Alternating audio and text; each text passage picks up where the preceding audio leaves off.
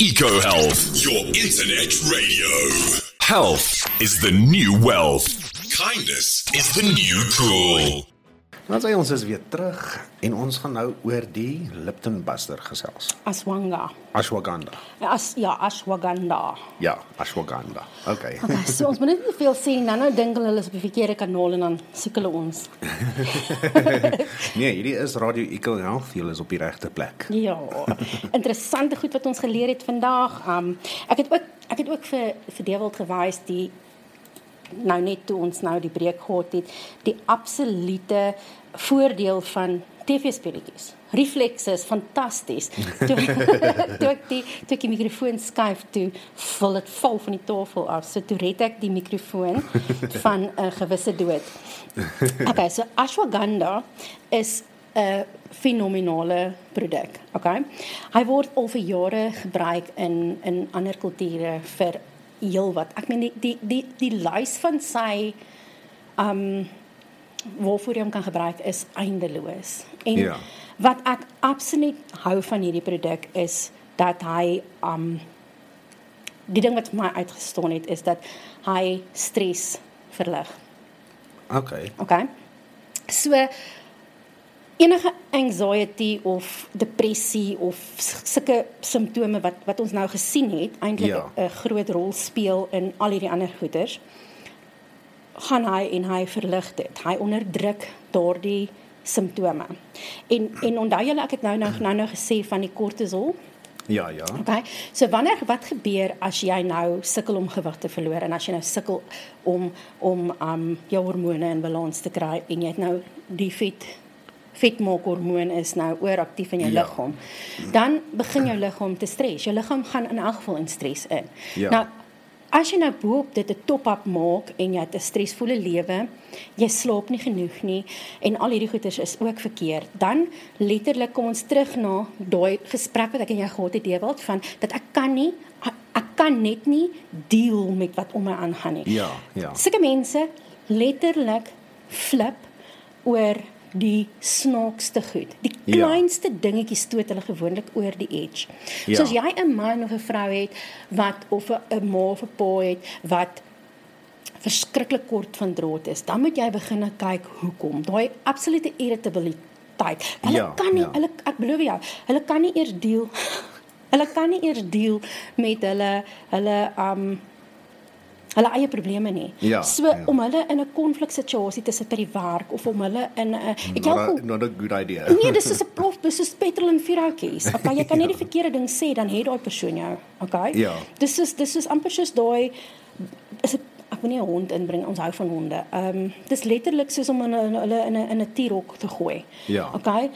Die tier gaan gaan skade optel. Ek belowe jou, daai mense is vicious, né? Maar in Ja. elk geval. So stres en anxiety en depressie en goed speel 'n ongelooflike rol. En wat Aswanga doen is hy onderdruk die byniere. Maar voor ons nou daar kom, gaan ek nou eers vir julle sê waarvoor ashwagandha werk. Ashwagandha ehm um, help met ewen vir fertil mense wat nie nie ehm um, vrugbaar is nie.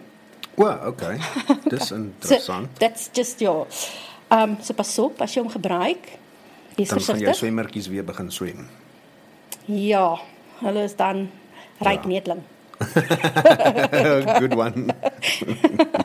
Alright, en dan is hy ook ehm um, baie baie goed om die thyroid se secretion, daai hormoon te stimuleer. Ah, okay. Okay. Hy is baie effektief om bakterieële infeksies Te beveg. te kon ja, te totaal en al te kontroleer. Okay. So hierdie ding is letterlik soos moenie my quote nie, 'n vaksin en 'n pil. Okay? Ehm um, dit dit dit boost jou immuniteit en hy is ook baie goed om seizures en convulsions te behandel. O, okay. Ha? Nice. Lekker, nee? Ja. En dan So iemand met epilepsie eh, kan hom gebruik, gebruik. ja.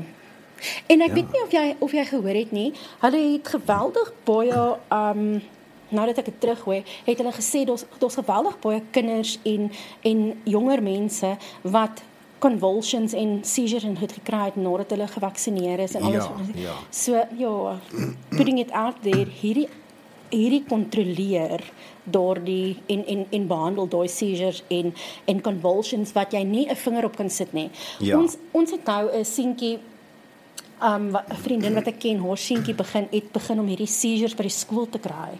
En niemand kan, die dokters kan nie hulle vinger op dit sit nie. Hulle weet nie wat dit veroorsaak nie. Ja. En um ek het ek het eintlik gedink om om vir hulle die ashwagandha voor te stel en om op dit Ja. te sit vir 'n maand of twee. Kyk, is dit net 'n natuurlike produk. Ja. So niks kan jy kan nie overdose of jy kan nie verkeerd gaan met dit nie. Ja.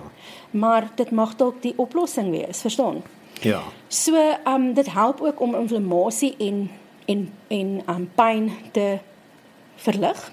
OK. En dit is ook baie baie baie effektief in jou diabetes uh, om die katarakke te behandel. OK.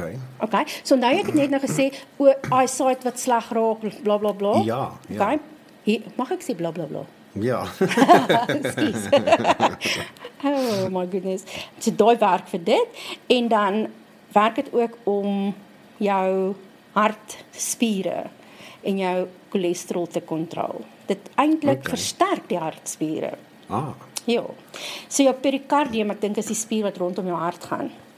En daai spier beskerm eintlik jou hart. Ja. Okay, dit is soos 'n dit is soos 'n shield wat jou hart beskerm. So al daai daai spiertjies en goed. Nou nou obviously onthou jy net net ek gesê hartsiektes, hartvaskiektes, Ja. hartaanvalle, al daai goedjies. Nou as jy ashwagandha, ek sê nie jy gaan dan nie sterf van 'n hartaanval nie. Wat ek Ja. sê is dat dit die spiere van die hart en rondom jou hart versterk, Versterk, ja. en dan ook die die cholesterol kontrol. Okay. Daar's syn. So 'n aanleiding, dit was nou die inleiding gewees. Okay, so die fokus het gelê op om hom te gebruik vir vir kliënte of pasiënte of vir mense, persone wat gewig optel. Okay? Maar Yes. daar's deurlopend al bewys dat o, ekskuus, het ek hom nou rol geslaan. daar's deurlopend bewys dat die rol van inflammasie. Um onthou julle ek het julle gesê as daar inflammasie in jou liggaam is, kan die organe nie werk nie. Okay? So en dat dit dan die kortisol spike. Ja. Okay? So daar is waar hierdie produk vir my absoluut na in die hart lê. Al hierdie ander benefits en hoekom dit hoekom dit goed is om dit te gebruik is goed.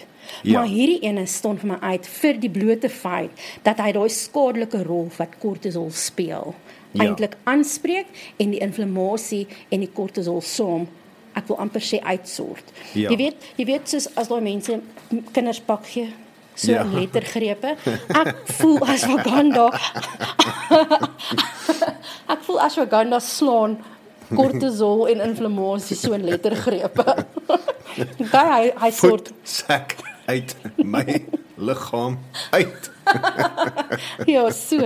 Okay, so daai is vir my absoluut daai daai al, alreeds laat my 'n happy dance doen want dit beteken ja. ek kan my kliënte, ek kan ma- die mense wat mee sukkel, kan ek met groot amper oortuiging vir hulle sê, weet wat, langtermyn gaan ja. jy gesond word en dan gaan jy gewig verloor. Ja. En dis waaroor dit gaan vir my. Alraai.